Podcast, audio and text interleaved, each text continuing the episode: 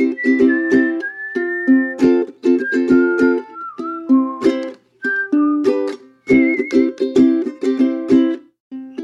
to the Solspace Podcast. Thanks for listening. Welcome back, everybody.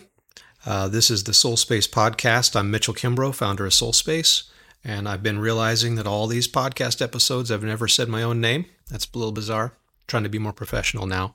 We're back with a second episode of a conversation with uh, Thomas Payet uh, at Search. So, Thomas, you're the co founder and chief operating officer at Search. And in the previous episode, we talked about um, how Search got its start as an open source project and then grew into a company. And now you're about to uh, get into the space of monetizing the product. Um, and you, you gave us a timeline on this previous episode about when that was happening. And we talked a little bit about the details of that. I just wanted to welcome you back. And this episode, I wanted to get into use cases. So I wanted to get into the different types of applications of Meilisearch on different types of websites. Um, and maybe I could start us off by coming back to something you said on the previous episode. You've referenced the search bar many times as, as an abstraction. Like so the developers are building websites, maintaining websites, and they're responsible for a search bar, meaning a bar that has a keyword field that uh, customers, users, videos, uh, visitors, the audience of a website can use to find the data on the site. There's a lot of other uses of Meilisearch. Um, faceted search, in particular, is what we're going pretty deep in at Solspace. But let's just back up a little bit and let me ask you a question that I didn't thoroughly ask on the previous episode. Can we talk about why Meilisearch is so fast? When I put in a search query, uh, send a search to the API. The results I get back come back faster in some cases than I feel like the browser can actually draw the HTML into the page. So why is it so fast? Can you talk about that? There are multiple reasons, and I don't know at, at which level. Um, I, I, know when we are building Meilisearch, um, what we have in mind is to get the answer as fast as possible, so the end user have this instantaneity experience that it's not behind a network or something, just that you're typing something and, and you find it. Um, so everything uh, that Meilisearch do is done for relevancy, of course, but for speed. Um, and I don't know if you or if, if you saw it, but if when when you're indexing documents uh, of Meilisearch, uh, we are building a lot of different data structures uh, that uh, make it easier for Meilisearch to find the document uh, you are searching for. Uh, this is exactly when um, how it works in, in in any book in which you have a, a reversed index. Um, and you can find the pages that contains the word you are looking for. And that works exactly the same.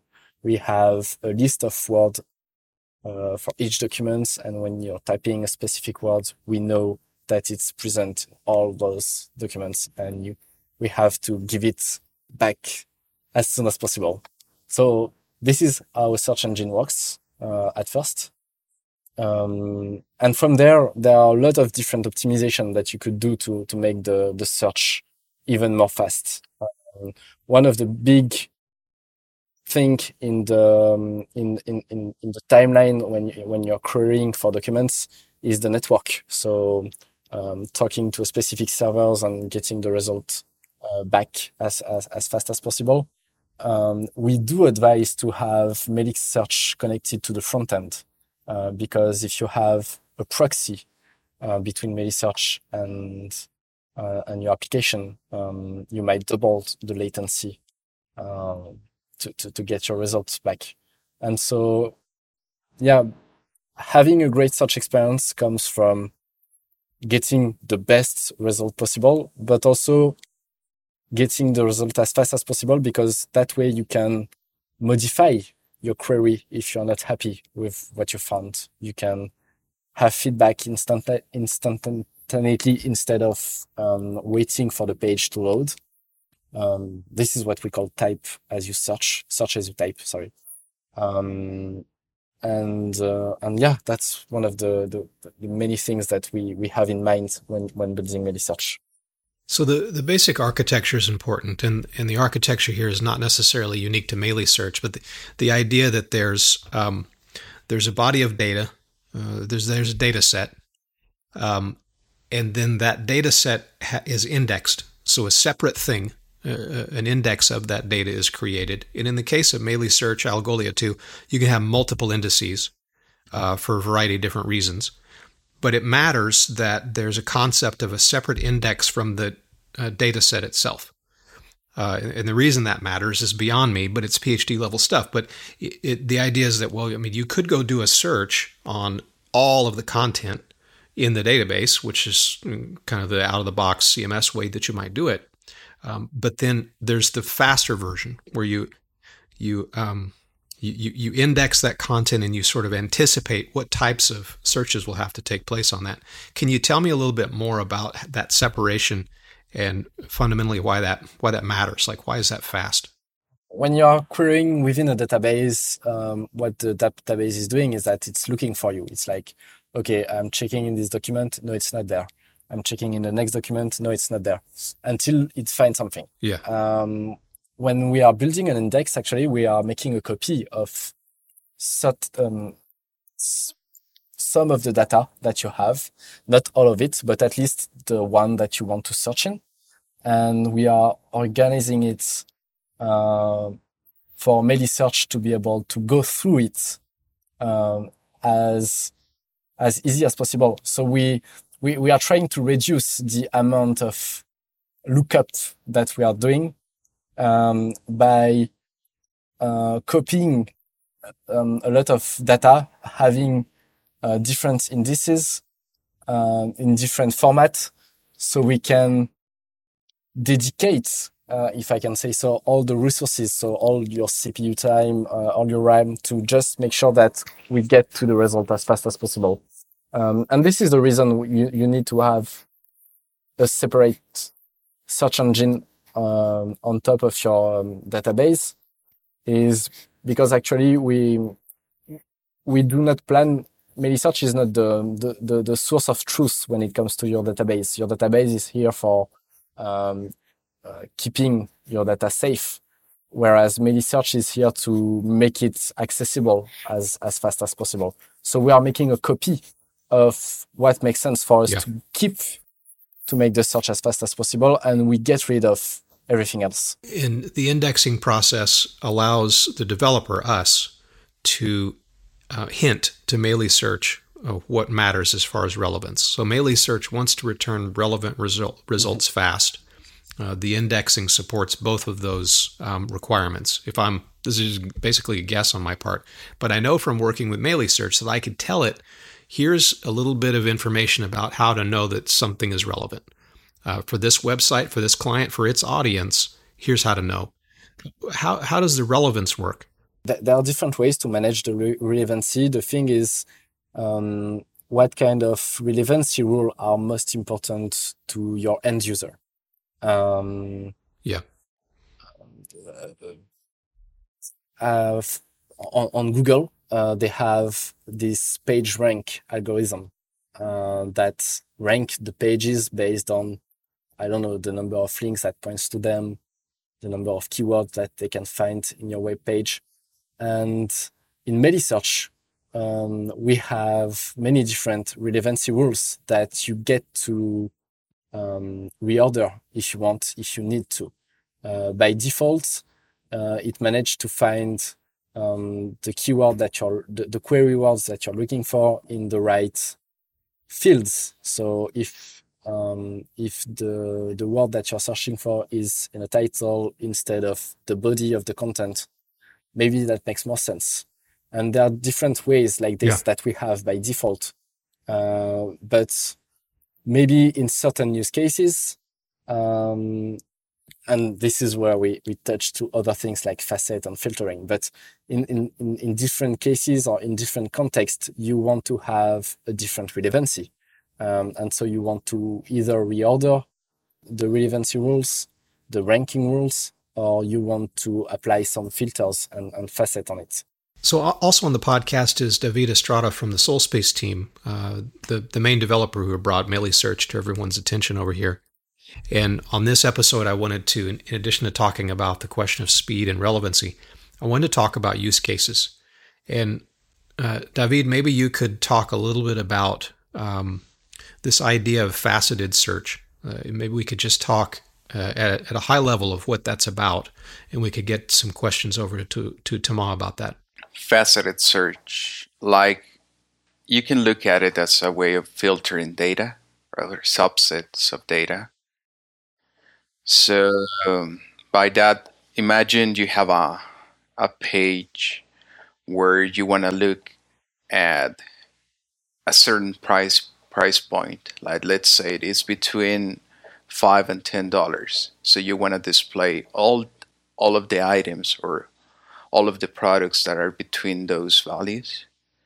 So by having this faceted search, you can say to Meli, give me all of the products that are between this five and ten dollar range and it will display or it will return those results to you our recent deployment with uh, Here Comes the Guide was the, the first production launch. And this website is it's a directory of uh, wedding venues and uh, wedding venue vendors. So if you're if you're about to hold a wedding or you're planning it or you're starting the planning process, you come to this website and you start browsing for places that you might be able to have uh, you know have the event. And the reason why faceted search mattered so much here is there's so many different attributes that uh, bride and groom might want to consider as they're planning the wedding.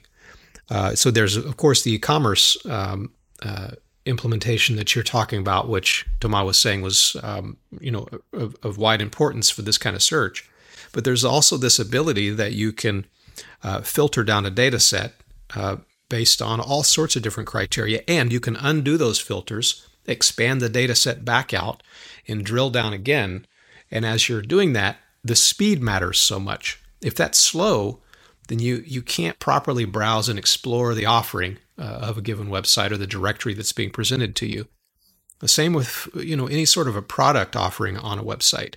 If um, if I'm exploring some sort of um, you know like a, a database database of electronics parts, I need to be able to come in and out uh, of the magnification of that data by using these facets and these filters. So, Thomas, in, in your um, in your discussion on the previous episode, you talked a lot about keyword and relevance in our, uh, you know, our, our use with Meilisearch, using the documentation and uh, exploring the different um, use cases and stuff. There's there's a lot of emphasis there, but the most important thing for us and a lot of our clients is going to be the faceted search capability. So, what's the difference between a facet and a filter?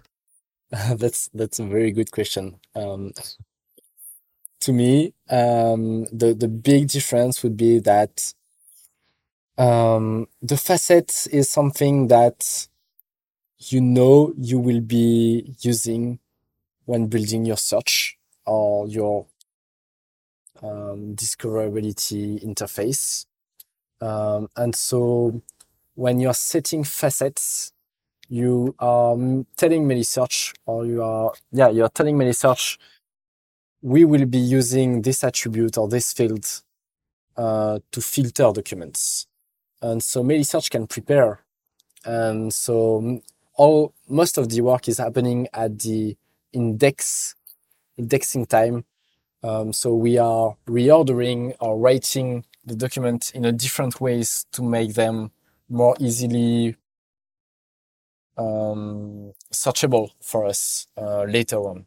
Whereas when we are talking about filter, it's you can if you say to Meilisearch we want to filter on, on a specific field, um, we are not preparing anything uh, before before ends, and it, it's just happening at the query time. So it's maybe a bit more flexible uh, because there might be more different um, usage uh, based on on the end user, whereas the facet is more strict, but Facet would be much more efficient in terms of speed and relevancy because Meilisearch knows um, that he have to prepare, that it has to prepare uh, for, for the facet and, and for the queries. So in this this use case that we just launched, this you know wedding website, a facet here is view. Like a, a venue, some venues have a view. Do they have a view of the ocean, mountains, cityscape, or none? You know, there's four options on that facet. Uh, and and people might frequently search on that question. And uh, David, it, this is it made sense for it made sense to declare that as a facet through the API. Tell Meilisearch mm-hmm. to bake that into the index that it creates for us, so that the speed we got out of that query was fast. Yeah, because we knew we knew w- which uh, items were going to be like a fix, like Thomas just say. Like we knew those those terms or those words are gonna be like uh, fixed into the data structure that we were sending to Melee, so that made sense for us to do it in in this way as a facet, not as a dynamic sort of thing with a filter, and that that gave us the performance that we were after.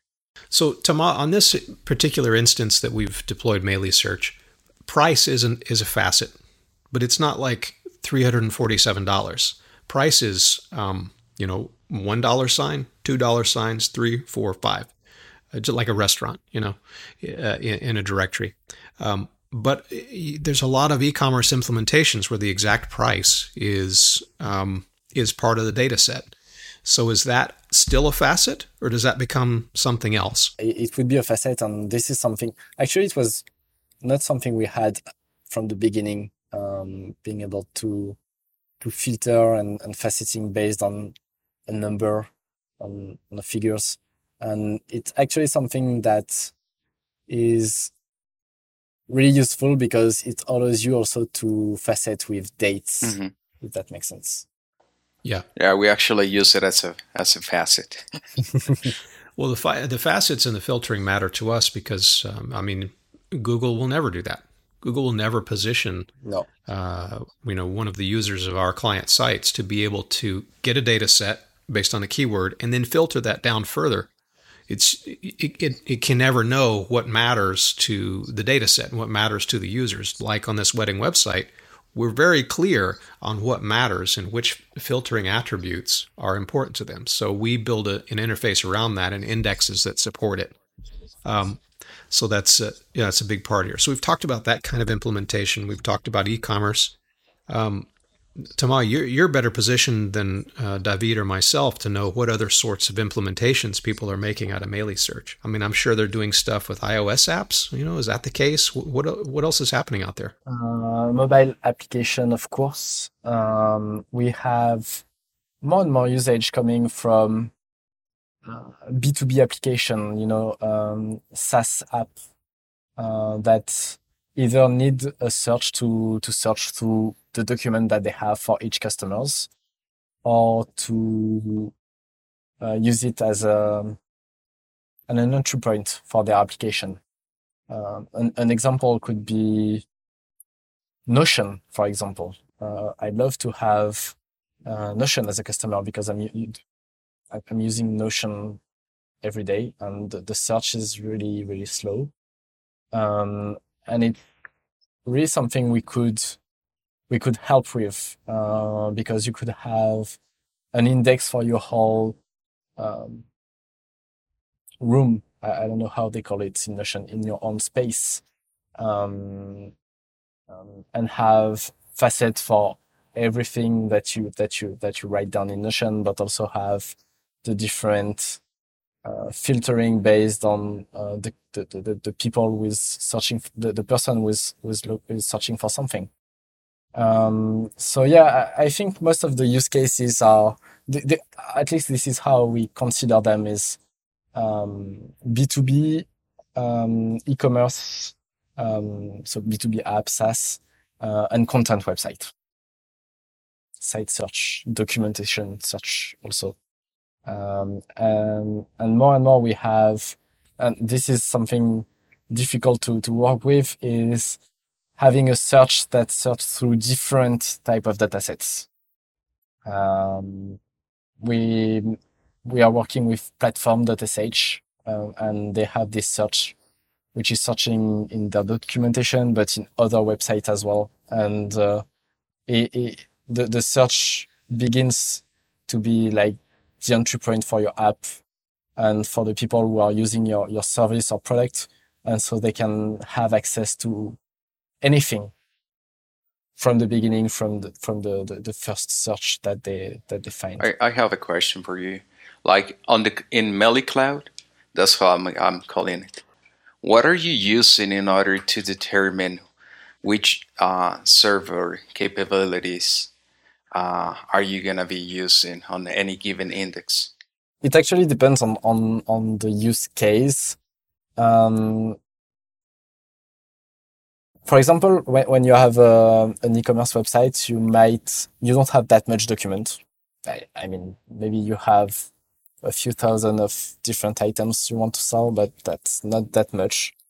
Um, but you might have a lot more queries or a lot of updates on a daily basis because you want to update the prices, you want to update the stock. Um, and so, so, so the, the, the usage here, um, when it comes to the server, it's really, um, writing intensive, uh, because there is a lot of updates, even if it's on small data sets, um, and, and, and some searches. Whereas if you're doing a documentation website, or a content website that does not change that much, maybe you won't have that much write into your search or in your database at all, but you might end up with a lot of different searches from all over the world. And in that case, you want to optimize uh, for, for the search. So maybe you want to provide more uh, RAM, um, so some more memory, um, and, and less CPU. So it really depends on uh, on the use cases that we have. Um, to, to, today, we do have like a, standard machine that we offer for, for, for everyone, but we, we optimize from there.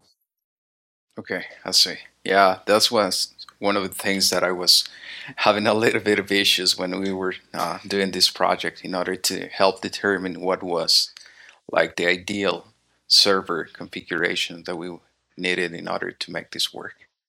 So I was kind of curious in order to, and I'm sure I'm not the only one who's having this question before, but like how, how to determine what server do I need? Because this helps you like uh, knowing the configuration and kind of helps you determine the cost per month for that server. Exactly. This is a, a work in progress on our side. We we do need to provide more benchmarks uh, because even if it won't be adapted to your exact use cases, it, it, would give you a better understanding um, on the needs on your server based on the number of documents, the number of searches, or the number of indexation that you might need to have. Um, it won't be accurate, but at least you you will have a better yeah understanding of that. Uh, Thomas, if you know if a if a client out there, if someone who's responsible for a website as a marketing director, if they like what they've heard and they want to look into uh, bringing Search to bear on their website, um, you know, I, I, know that there's this open source community of people who are engaging in uh, in the product. Do you have um, do you have a developer community or director directory where people can go and find someone to help them get started? We consider the documentation to be the entry point, but you can find everything um, on on GitHub we have a Slack community. Actually, mm, we will migrate to, to Discord.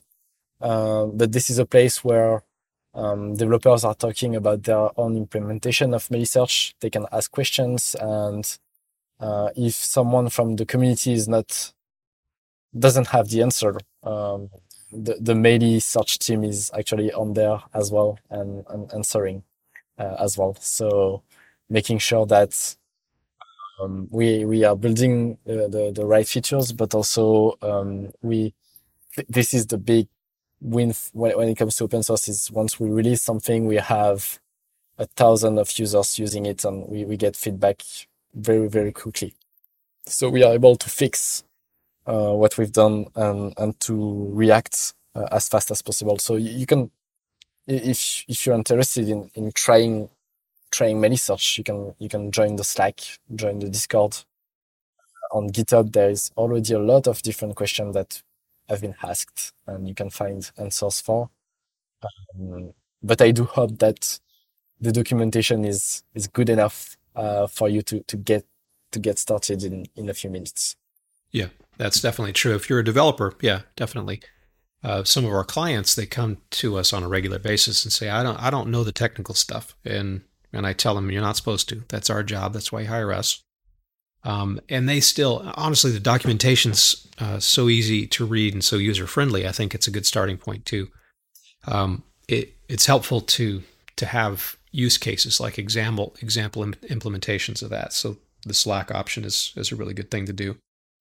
Um, there, there's a question that I had. I'm still curious about uh, the Meilisearch cloud offering, and something you said on the previous episode stuck with me. And you were talking about how in in instances of search, when someone puts in a keyword, uh, you don't necessarily know whether they're searching for golf the Volkswagen vehicle or golf the sport. And if if someone's using a Melee Meilisearch implementation that we have deployed for a client on a server on uh, DigitalOcean or Google Cloud or whatever, there's no possibility of having some sort of intelligence where where we could infer what the user is looking for based on previous uh, history or something like that. Um, is this possible now or in the future with Meilisearch or the Meilisearch Cloud? I mean, up to a point, that's a really useful feature for users to be able to experience. And if it's done right, it's not an invasion of privacy or anything. Uh, just wonder maybe we could talk about that. That you, you had me intrigued with that. Um, yeah, this is something uh, on the roadmap. Um, actually, I think we call that contextual search. Um, and uh, that would mean that we would keep the information of what you've been searching for before, or maybe we will ask um, to get that information uh, from from from a different source, uh, and so we can infer uh, the best relevancy for you. Um, but that would mean also on the even when you're not searching for something, but you're just exploring uh, the dataset uh, using facet and stuff, uh, you can also improve the experience based on, on the context. So the history and, and the previous action uh, of, of the user. Um, there are many, um, many different level um, of complexity in, in, in doing so. Um, but I think we have a pretty good idea um, how on how to make um, a first simple version that would improve the experience a lot. Um, and so, so, so this is one of the the big feature we have in in mind for next year. Um,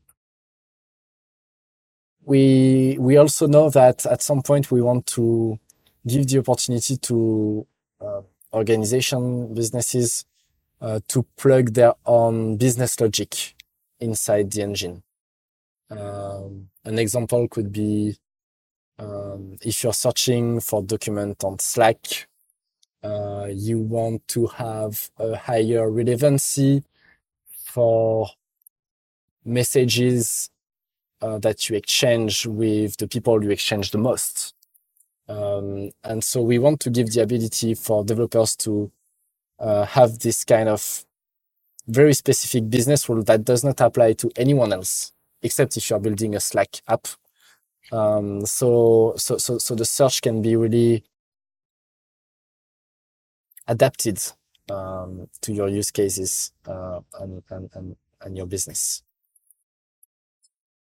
So, in, I mean, are you heading in the direction where it could be possible for uh, for Meilisearch to support um, the type of behavior that we see across the, the web, where people who search for this also search yes. for this, and have the results informed by that sort of um, crowd mm-hmm. crowdsourced uh, information. Yes. Okay, uh, that'd be sick. David, you know, we're going to go crazy with that if it comes out. Yeah, that recommendation system will be great. There's so many different applications for that. Now, I mean, the challenge at the engineering level is how to how much of that to own, uh, and how much to hand over to developers like us to manipulate. Uh, I'm glad it's not my problem. it's your problem. um, but yeah, that's that's pretty appealing. You know, th- this is the challenge with uh, our clients uh, helping their users find the information they want. they want. That's one of the great vectors to use. Is well, someone who searched like you did, what were they interested in, and how might that be relevant to you? That'd be pretty great. Well, maybe this is a good stopping point. Um, I feel like we could do a whole bunch more episodes because there's still a bunch of questions I want to ask you about this. Um, David, did you have anything else you wanted to ask Thomas? Yeah, I have kind of a geek question. like, why did you decide to go Oh. Rust and not Go? Um, yeah. no, we we mm, uh, when we met with my two co-founders, we were working on that search engine for an e-commerce company, and we went that with Go actually. Uh, we went with Go because um, the learning curve is, a bit easier, maybe. Um, with still great performances, uh, and it's easier to find developers who code in Go than in Rust, at least three or four years ago. Uh, uh, but we, we, we quickly ran into uh, performance issues uh, because of the garbage collector. Uh, so that means that Go is at a higher level of abstraction than Rust. Um, and when we are managing the memory of the search engine, um, and we when we when we were querying a lot Meilisearch um, constantly, uh, we saw a decrease in performance, like of at every time the garbage collector is is is, is going by, and so um, it's it was less easier for us to predict the speed of of Meilisearch. Uh, so that's one of the reasons we, we, we went with Rust. Um, the other would be maintenance. Um, maintaining a code base uh, in Rust seem, seemed a lot easier for us because uh, of all the tool set that you have when you're a Rust developer. So cargo and all that stuff. Um, yeah, very, very modern way of managing uh, your code base. Uh, whereas in Go, it was not that well defined, at least again, three or four years ago. Uh, maybe it has changed. Um, so we were more confident in, in switching to Rust and, and using Rust uh, for, for that kind of tool in, instead of Go. Okay, that's interesting. Nice to know. yeah, I was kind of curious why it Rust, but now I see why. well, all right. David Estrada, Thomas Payet of Meilisearch. Uh, thank you for joining the podcast. Thanks for answering all of our questions. Um, best of luck to you guys. You're not going to need it. You're doing a great job already. Uh, we're really excited that uh, we have such a great tool that we can bring to bear on a lot of our client problems. Um, I just want to thank you again for coming on and talking with us. Thank you, Thomas, for being here. Thank you very much, uh, Mitchell. Thank you very much, David, for, for having us. That's, that's really nice. You've been listening to the Solspace Podcast.